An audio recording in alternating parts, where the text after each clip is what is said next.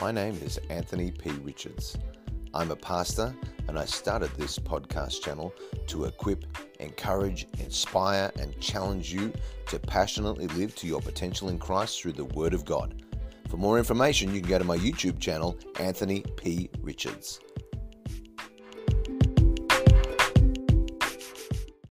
Welcome to another day as we continue our journey through the Word of God, through the Bible. And I hope you're enjoying this as we continue our journey here through the Gospel of Matthew. And today we're going to start looking at the very last chapter in the Gospel of Matthew, chapter 28. Now this is an amazing chapter because this is about Jesus rising from the dead. We have to understand that when Jesus died on the cross, that was an atonement and a payment for our sins. Him rising again from the dead is what made that atonement a, a, a gift that he could give to us forever. But it also did something. It ensured his rising from the dead and res, being resurrected it, it gave him the opportunity to not just forgive us of our sins, but to promise us an eternal life with our Heavenly Father. And so I guess you could say that the, the, the efforts of Jesus on the cross dealt with our past and the efforts of him in the grave and coming out of the grave secured our future. And I love that. I, I love it how th- there's so many things in the Bible, uh, where we read these stories, uh, about the religious leaders and about the Romans and about the leaders, all those kind of people who did things that really didn't make a lot of rational sense. For example, why put guards outside the tomb? Who guards a dead man? Either they genuinely were afraid of the disciples being able to move the stone away and take Jesus, or they knew that Jesus actually was going to raise from the dead. Why? Because he told them multiple times. God, Jesus uh, uh, always tells us so many times before we finally get it. And he, he had told them and they'd remembered. Now the disciples had forgotten, but the religious leaders hadn't forgotten. And so they didn't want just a couple of guards. They wanted like a troop of guards out there. And that was really about protecting Jesus from coming out, not about the disciples going in. And then you have to remember that these people were the same people that knew the stories of Jesus raising people from the dead. Uh, they knew the story of Lazarus. They knew that, that Lazarus is, uh, plays that part in the last week of Jesus. And so we, we, we know that people knew that Jesus had the ability, the miracle working power to bring people back from the dead. And that's the picture we paint as we move into Matthew chapter 28. So I want you to think about that. Let's read what happened on Sunday morning. Okay. Now after the Sabbath, as the first day of the week began to dawn, Mary Magdalene and the other Mary came to see the tomb. And behold, there was a great earthquake. For an angel of the Lord descended from heaven and came back and rolled back the stone from the door and sat on it. And his countenance was like lightning and his clothing as white as snow.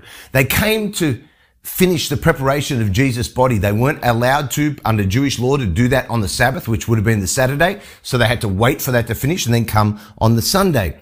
And they came fully expecting to find the dead body of Jesus to, to do him the honor of being properly prepared.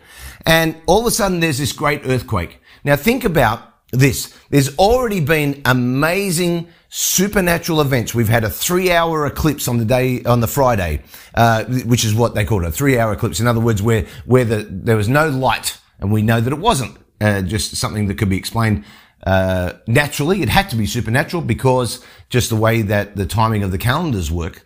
Uh, with Passover, you couldn't have had an eclipse at Passover. So we've already had this miraculous uh, display over the power of creation by God on the Friday. Now here we have on the Sunday. Now we've got an earthquake. We've got an angel uh, coming with lightning. Have you ever thought about that? Have you ever been in a thunderstorm and when the lightning is a long way away, you see it and then it's like five or six seconds later and you go, oh, that's five or six miles away. And, and the closer it gets, the, not just the closer the gap in time between the lightning and the thunder, but the intensity of the thunder until it actually strikes in your backyard and it's exactly the same time. And there's a feeling of the intensity of the lightning, the brightness, the power, the sound, all those things all together. And so here we have God displaying his supernatural power over his creation again. And this is something that the two Marys walk right in the middle of. Uh, they work in uh, right in the middle of an earthquake and, and an angel whose countenance is like lightning. Uh, how amazing that, that the very first thing that these people experienced was the power of God. And I love that Jesus doesn't just have power over our past, he has power over our future as well. And these women came to the tomb. They see the angel sitting on the stone. The, do- the door to the tomb is incredibly wide open.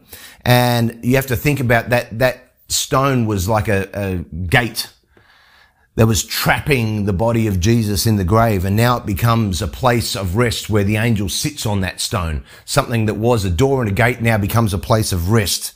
And uh, I think about all these amazing things that we get out of this. So let's move on to verse four. And the guards shook for fear of him. That's the angel. And they became like dead men. So you got these big burly guards, we're, we're super tough, we're all here. And then they just see the angel and they're like, oh, ah, blah, blah, blah, gone. And the angel answered and says to the woman, do not be afraid, which is easy for him to say. Really, you know, just chill out. Okay. I know you've just experienced a whole lot of supernatural craziness, but hey, it's all good. Don't be afraid. I know that you seek Jesus who was crucified. He is not here for he is risen as he said. Come see the place where the Lord lay. Now, the soldiers were terrified, uh, and they fall over. And what does the angel say? He's risen. He's not here as he said. For the first time, the followers of Jesus, who were these two incredibly faithful women, heard something they didn't expect to hear, even though it was in total alignment with what Jesus had told them over and over and over again. They hear Jesus is not in the tomb. He's risen and he has risen to a resurrection life, which is an amazing thing when you think about it. And I love that. I love you. You see these, these, these two women experiencing something that uh, nobody else got to experience.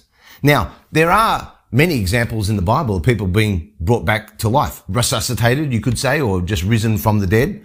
Uh, you've got the widow's son in the book of, uh, of Elijah in 1 Kings chapter 17. You've got the story of Lazarus in John chapter 11. Um, you've got all these situations where somebody was brought back to life, but they eventually died again. That's the difference from just somebody who is risen from the dead or brought back to life and somebody who is resurrected. Somebody who is resurrected is still alive. They have not died again. Jesus is the only person who has ever done that. Uh, each of those people who were risen from the dead previously, they arose from the, from their dead state in the same body, in the same way they were before. Jesus didn't. Jesus had a resurrected, glorified body. And he wasn't just here to continue living. He was here to live forever because he had conquered death. Nobody else had ever done that. That's why they couldn't live forever. So Jesus now has his earthly body's gone. It's done. Now he has his heavenly body that is going to last him for eternity. And so we too will have a heavenly body that will last us for eternity. And so here we have uh, a reminder that when Jesus says he will do something, he will do it. He has risen as he said. And that's a reminder to so many of us today who we look at this and we're like, well, what has God said to me in his word?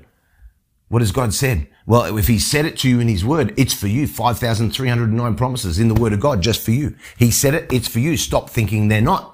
That's you limiting the power of God, the supernatural power of the Holy Spirit that raised Jesus from the dead. So you need to stop that and start believing that they are for you. This is what the angel was trying to tell these two ladies. Now, Jesus resurrects as a man who is fully God and he is somebody who has come to earth fully man. He now stands in the place as the last Adam. He was the second Adam and he was the last Adam. We don't need another one. First one let us down. The second one didn't. And he was the son of man, descended from Adam, and he was the son of God. Now, as resurrected savior, he gets to be God. Now, you got to think about this. He's fully God. He's fully God who is alive. He's fully God who has the power over life, sin, and death. He has it all. That's the savior we serve. Now, in Israel, if you go to Jerusalem, you're going to come with me one day. Uh, you go to Jerusalem, and you stand up on top of the Mount of Olives and you look down the valley, the Kidron Valley, up into where the Temple Mount is, and you can see this sea of graves. And it's all these people that have been buried there over the last couple of thousand years, uh, outside that western wall. And you can see all these tombs, people waiting for Jesus to come back again. And if you were to find the tomb of Jesus, and we don't really know which one it is, there's traditional places that are celebrated in the Church of the Holy Sepulchre. There's different tombs around Jerusalem. We don't really know which one he was in. But if we were to find it, it'd be empty. If we found other tombs, we'd find bones in them. We'd fi- they wouldn't be empty. And here we have Jesus reminding us that we can take him at his word and it was what he promised. And the angel says, come and see where the Lord lay. The stone rolled away to let Jesus out. John chapter 20 verse 19 tells us that Jesus in his resurrection body could just walk through doors and walls. He could do whatever he wants. But the stone needed to be rolled away so that people could see and be persuaded that Jesus was raised from the dead. And he just didn't walk through the stone and they didn't know whether he was there or not. Um, and it's interesting that the, the, France says this, the invitation to see the place where he lay is appropriately addressed to the same people who had watched the body being deposited so that there is no possibility of a mistake. And the fact of the resurrection, resurrection is clear enough. But we have to also understand the meaning of the resurrection because it really does give us an understanding that Jesus' payment on the cross was enough. It was enough. And there are so many times in life when we discount what God can do, whether we take him at his word. And really, without saying it, what we are, what we are saying is, Jesus, what you did on the cross wasn't really enough. But it was enough. And Jesus walking out of the grave is what proved that it was enough. Now, they see where Jesus had been laid. And David Guzik says this. When we see the place where they laid him, we see that the Father did not forsake Jesus. When we see the place where they laid him, we see that death is conquered. And when we see the place where they laid him, we see that we have a living friend in Jesus. Uh, absolutely love that. Okay, let's move on. Verse seven. Go quickly and tell his disciples that he is risen from the dead. And indeed he is going before you into Galilee. There you'll see him. Behold, I have told you. So they went out quickly from the tomb with fear and great joy and ran to bring his disciples word. I bet they did. They got told to run quickly, so they ran quickly. How many times does God tell us to run quickly and we just jog or we just pause or we just kind of like, oh, I'm just taking a slow walk, doing it my own time. And God's like, go quickly. Run. If I tell you to run quickly, there's a reason why I'm telling you to run quickly. So here we go. We got these two ladies here and the angel commissions and commands them to be the first messengers of the good news of Jesus' resurrection. Now, these two women, and I, I, I man, I'm, I'm blown away by the faithfulness of these two women because these two women became the very first evangelists the very first people to run and tell somebody Jesus has risen from the dead. He's alive. He really is our Lord and Savior. Two women called to be the first evangelists. Why? Because all the wussy men were at home, forgotten what Jesus said, all cowering away. Oh, what are we going to do now? But no, these two women, they go into the grave. They're going to prepare his body. The angel tells them something. They're like, we believe it. We're running. I love that. And uh, I love women who respond to that ministry call uh, to, to tell people about Jesus. And I affirm that. Um, here we have this opportunity for these two women to go and tell the disciples. And the angel says he's going to go before you up to Galilee. That's, I don't know, probably 30, 40 miles north of where they are uh, at this point in time. And which meant that the angel saying, Hey, he's not here, but you're going to see him you get to see what he looks like. You're going to see resurrection, resurrected Jesus, and you're going to be able to like have a relationship with him, which I imagine wouldn't have, would have been an amazing thing for those women to tell the disciples because they ran with fear and great joy. Now, what have you ever done with fear and great joy? Those two things. I think that's a lot of people's salvation experience. When they first give their life to Jesus, There's a fear in them of like, oh, I'm going to raise my hand. Oh, I'm going to pray that prayer. I'm going to give my life to What's he going to ask me to do? Oh no. Uh, is everybody going to know my sins? Whatever. But you got great joy because you know it's your access to salvation. You know it's your access to eternal life. And you're like, oh, this is amazing, but I'm really, really scared. What's he going to, how's this going to work out? I think that's what these two ladies had. Fear and great joy. So let's move on to verse 9. Okay. As they went to tell his disciples, behold, Jesus met them, saying, Rejoice. So they came and held him by the feet and worshipped him. And then Jesus said, Do not be afraid. Go and tell my brethren to go to Galilee, and there they will see me. Oh, why did they get to see Jesus? Because they obeyed what the angel told them to do. Um, the reason we don't see God in our circumstances sometimes is because we're not listening to what God is telling us either through a messenger, through a prophetic word, through the Bible. Uh, you know, we're not listening and we're not obedient. But when you're obedient, you see Jesus. That's what happened to these women. They were obedient. They saw Jesus and they said, rejoice. What else are they going to say? They worship his feet. They see him and they felt this uh, compelling uh, desire to worship him. You know, just a, a, few minutes before, they thought everything was lost. They're going to prepare his body for burial. Uh, and now all of a sudden they know that he's alive. Wow. Of course they're going to worship him. And Jesus, interestingly enough, received the worship of these two ladies, which means an acknowledgement. Yes, I am God. I am worthy of your worship. Otherwise it would have been inappropriate for him to receive their worship. Now, he says to them, don't be afraid. Again, so this is a couple of times that they've been told, don't be afraid, uh, which means I can only imagine that the look on their face to the angel and to Jesus both gave the look that they were absolutely petrified. Um, I don't know. Uh, but they are told twice, don't be afraid. And I think that's like us. You know, God asks us to do something. He'll ask us to whatever, and we're afraid because we think of the natural consequences. We think about the natural way we can pull it off. And he's not thinking about that. He's thinking about the supernatural power of the Holy Spirit that raised him from the dead that can allow you to do anything. When, when Philippians says, I can do all things through Christ who strengthens me, it's because of the power of the Holy Spirit. The power of the Holy Spirit. The same Spirit that raised Jesus from the dead dwells in you. That's what the Bible says. So don't be afraid. So that's what they did. Now, interestingly enough, he calls the disciples for the very first time, my brethren. Now think about this. He's about to go and appear to the disciples. The last time he saw the disciples was in the Garden of Gethsemane when he was arrested and they all took off. They all took off. Every one of them. Not one of them stayed. Judas is now, uh, he, he's, he's out. And the other 11, useless, took off. Then Peter denies him three times, which Jesus observes happen. Then they're not at the cross. They don't go. They don't go. Only one, only one goes and comforts, um, Jesus' mother. You got John, he's the only one of the disciples actually goes to the cross. Nobody else goes. So now you've got them in this kind of moping, oh, what are we going to do?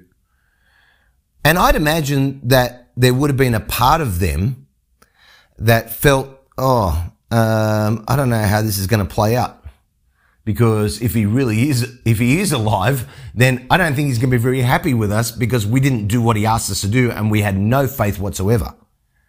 Uh, Clarke says this about Jesus calling the disciples my brethren to the two ladies.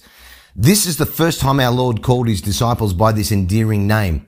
They no doubt thought that their Lord would reproach them with their past cowardice and infidelity.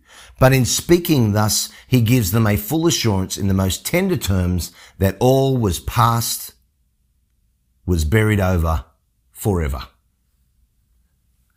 And so I'm going to leave it there. We, we, I'm just going to, I, I want, I want to know what you observe personally out of this. Okay. You have to use your personal observation to encourage the, the many people that will watch this, listen to it whenever what, what do you observe? What, what do you get out of this? Because there's so much in this for all of us. And I, I, for me personally, what I observe is to take Jesus at his word. Now, for me personally, I've never really struggled with that. I just haven't. I've always dared to believe if something's in the Bible, it's for me. I understand that it's got nothing to, to do with me deserving it or being worthy. I get all that. I just believe that what Jesus did on the cross was enough. And so all the words are there for me. So when I read that, that's not a new observation for me, but it may be for you. I think the new observation for me in this is to not overthink when God asks me to do something uh, when he asks me to do something, or, or, or if I've done something wrong, not to feel like he's going to be mad at me, but to understand that I can come to him with forgiveness. I think there's some, some a few nuances there that I observe. So let me pray today, and uh, and and please, please type out, uh, tell somebody what do you observe out of this. Heavenly Father, we thank you for this wonderful story. Oh Jesus, thank you, thank you, thank you, thank you, thank you, thank you that you are good for your word. Thank you that you call us to be ambassadors and evangelists for a risen Savior who wants to be our friend and our Lord and to guide us into all truth. In Jesus' name, amen. Thank you so much for listening. For more content, please don't forget to check out my YouTube channel, Anthony P. Richards. Have a great day.